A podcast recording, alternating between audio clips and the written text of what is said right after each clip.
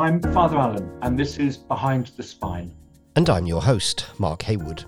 This is the podcast that finds learning opportunities for writers in the most unlikely of places. It represents a very symbolic moment in our history. Over the course of the last three series of this show, I've met dozens of fascinating people and uncovered a whole host of interesting lessons that have inspired my writing and, hopefully, yours too.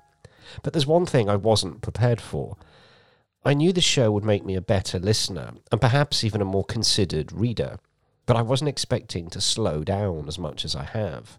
I've become more aware, more aware of my surroundings, more aware of my personal impact on them. I've started to notice things that normally I'd walk right by. Two conversations in particular stand out. Firstly, Lara Maiklem, when she talked about how when you first go mudlarking, it can be hard to see anything of value on the foreshore, but the more you train yourself to look, the more you can see. And second, Tom Chivers, where we talked about how he's trained his eye to look for the telltale signs of an underground river. So for today's episode, I'm leaving the comfort of the studio and heading out on foot, not to the foreshore of the River Thames, and certainly not deep underground. Actually, I'm just popping round the corner. Chapter 1 Cable Street. You could live your life in London and never hear of Cable Street, let alone take a walk down it. The street runs from Whitechapel on the edge of the City of London through Shadwell to Butcher Row in Limehouse. If you take the DLR from Tower Gateway, you'll run directly overhead.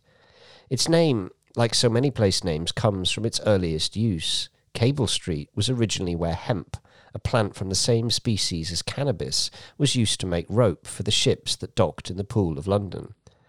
Over time, it developed something of a reputation. If booze, whores, and opioids were your thing, then Cable Street was just the place for you. It's where Sir Arthur Conan Doyle carried out research for Sherlock Holmes. It's where Oscar Wilde well, whatever Oscar was doing on Cable Street was his business. It was also, rather gruesomely, the site of the very last time a criminal was laid to rest with a stake hammered through their heart. The criminal in question, John Williams, had been arrested as a suspect in the infamous Ratcliffe Highway murders in 1811, which claimed the lives of seven people. Williams then took his own life in his cell before he could stand trial. A stake through the heart was justified by the notion that suicide was sinful. Cable Street's reputation as an opium fueled den of iniquity is probably sufficient to have secured its place in history, but I'm not heading out on foot for that. I'm going on location because 85 years ago last month, in October 1936, it was the scene of a truly remarkable piece of civil disobedience. Behind the Spine is an attempt to inspire you to write and to shine a light on things that might provide a creative spark for your stories. Now we want to go one stage further. We want to offer you an outlet for your work. Over the course of the show, we've uncovered dozens of lessons that have been extracted from over 50 fascinating conversations. We've picked three and we'd like you to narrow this down to one. Pick one of the lessons we've selected and write a short story of no more than a thousand words and send it to us. At the end of the series, we'll pick two winners. We'll pay each writer £250 for the right to use their story as part of Series 4. Go to behindthespine.co.uk and click on Writing Competition for more details. But now, back to the show. Chapter 2 I'm standing just off Cable Street by the west wall of St George's Town Hall, looking at this astonishing mural that depicts the Battle of Cable Street. And it's absolutely extraordinary. It covers pretty much the entire wall. It must be, I don't know, 20 metres high 20 meters across, maybe. It's absolutely staggering. It should be in a gallery, but then I guess in a way it is. Let me give you some context. By the 1930s, the Jewish community in the East End of London was comprised of many families who had fled anti Semitism in other countries. There were approximately 180,000 Jews in London. Most flocked to the East End because rents were cheaper. A third of London's Jews set up home in St George's in Stepney, which, according to the 1931 census, had a population density over a dozen times higher than outer boroughs. Life was extremely tough with high unemployment and low, if any, wages. Anti Semitism had been building in London since the turn of the century, and when the Great Depression took hold in the 1930s, many blamed the Jewish community for worsening conditions. In late September 1936, posters went up all around London. The leader of the British Union of Fascists, Sir Oswald Mosley, and thousands of his followers, known as Black Shirts, intended to march through London, a very specific part of London, Stepney an obvious and deeply troubling attempt at provocation. The Spanish Civil War was in its infancy, and the whiff of fascism from across Europe was becoming a stench here in London. Local religious and community groups lobbied the government to ban the march. The Home Secretary, John Simon, refused and ordered thousands of police officers to provide protection for Mosley and his one armed, raised saluting fascist followers. John Simon sent thousands of police East London sent hundreds of thousands of their own kind, mainly Jewish and Irish, all standing shoulder to shoulder. This wasn't East London versus Mosley. This was East London saying no to fascism. Mosley and his black shirts were heavily outnumbered. The police tried to intervene and attempted to clear a route through Cable Street. That's when the battle started. Irish dockers and railway workers helped their Jewish neighbours to erect barricades. Between them, they ripped up paving stones and hurled rocks and bricks at the black shirts. From the tenement buildings on either side, the police were subjected to a barrage of bottles and chamber pots, contents included. They retreated and told Mosley to do the same. Two months later, in December, the Public Order Act was passed. Never again would political uniforms be allowed at public gatherings. So appalled at the failure of the march, Mussolini would soon after cancel the financial subsidy he gave to the British Union of Fascists. Without operating costs, the union then collapsed. Mosley turned his allegiances towards Hitler, an act that proved deeply unpopular across the country and led to Mosley's eventual arrest. The mural on the west wall of St George's Town Hall was commissioned to commemorate the events of 1936. Work was started in 1976 by artist Dave Binnington, whose designs were partly inspired by the famous Mexican mural artists David Alfaro Siqueiros and Diego Rivera. There were setbacks with several acts of vandalism on the work in progress, and Dave was unable to complete the project. The work was taken up by artists Paul Butler, Ray Walker, and Desmond Rochford, who brought their own skills, designs, and ideas to the project while achieving a stylistic unity. The mural was finally completed in 1983. Oh, here we are. The finished work measures approximately 17 by 18 metres and has become an important pictorial document with both historic and artistic significance. This epic mural serves to remind us of what can be achieved when communities join together against those who seek to divide them. That rustling you can probably hear is a, a bunch of flowers that have long been past their best, wrapped in plastic. There is a framed photograph of a man named William Alexander, 1910 to 2000, who I assume was here on the day in 1936. There's a fight racism poster which says imperialism, corporatism, globalization, neoliberalism, austerity, symbols of the decaying nature of capitalism. This got me thinking what would it take to make me adopt this sort of action? What issue or cause do I care most deeply about? What makes me angry?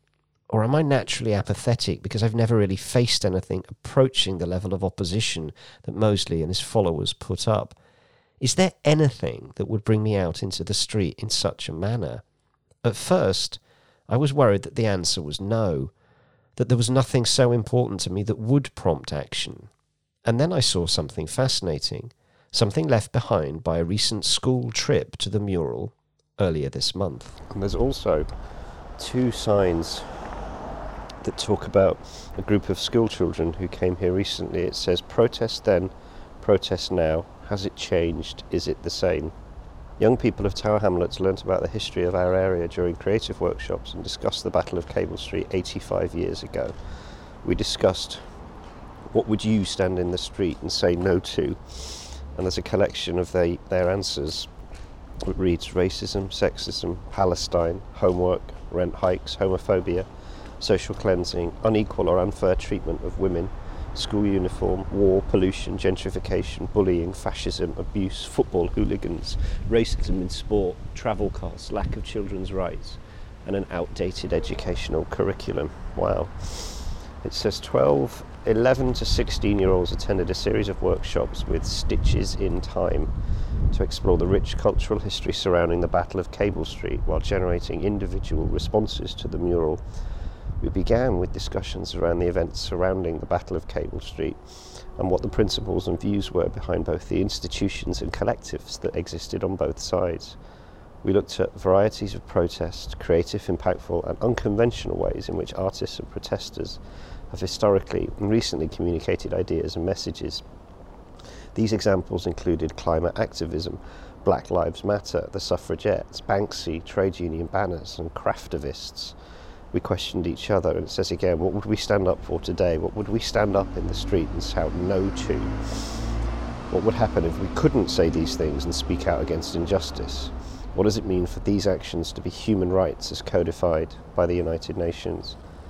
We visited the Whitechapel Gallery in Brick Lane, observed protest art and graffiti, social and political expression on Brick Lane, we experimented with form, media, and colour, collage, and text, testing and exploring various methods of our own to communicate our messages of equality and anti racism. We concluded, even 85 years later, it seems that we, the young people of Tower Hamlets, would stand in the street and say no to many of the same things as those who so bravely stood before us.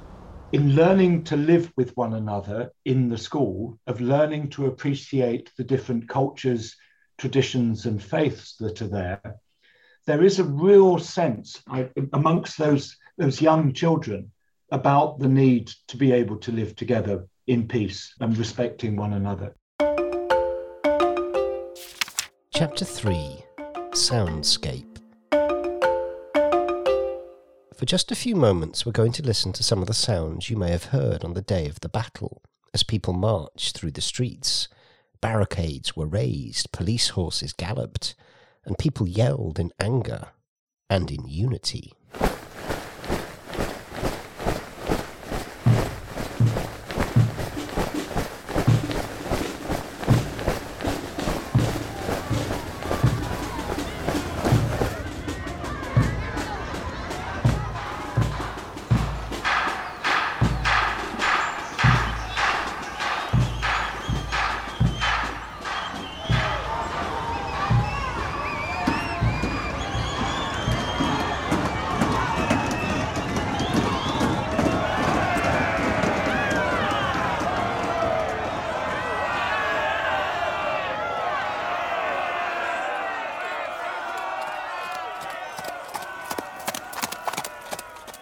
Conclusion, the mural is stunning, breathtaking, in fact. It comes out of nowhere and deserves to be on every list of must do things in London. But I also like the fact that it stands quietly and defiantly where it does, not seeking the limelight, happy just to fascinate you whenever you find the time to visit. Reading the conclusions of the school children was very uplifting. The list of things they would stand in the street and say no to, well, it's no shortlist you could be forgiven for thinking that the world is in a terrible state if the list of things to oppose is so long. But this is the list of schoolchildren who represent the future. I wish I had their zeal. Good luck to them. We need them to succeed. Cable Street has had a fascinating history. Open your eyes to the world around you, walk down a different street, and it's fascinating what you can discover.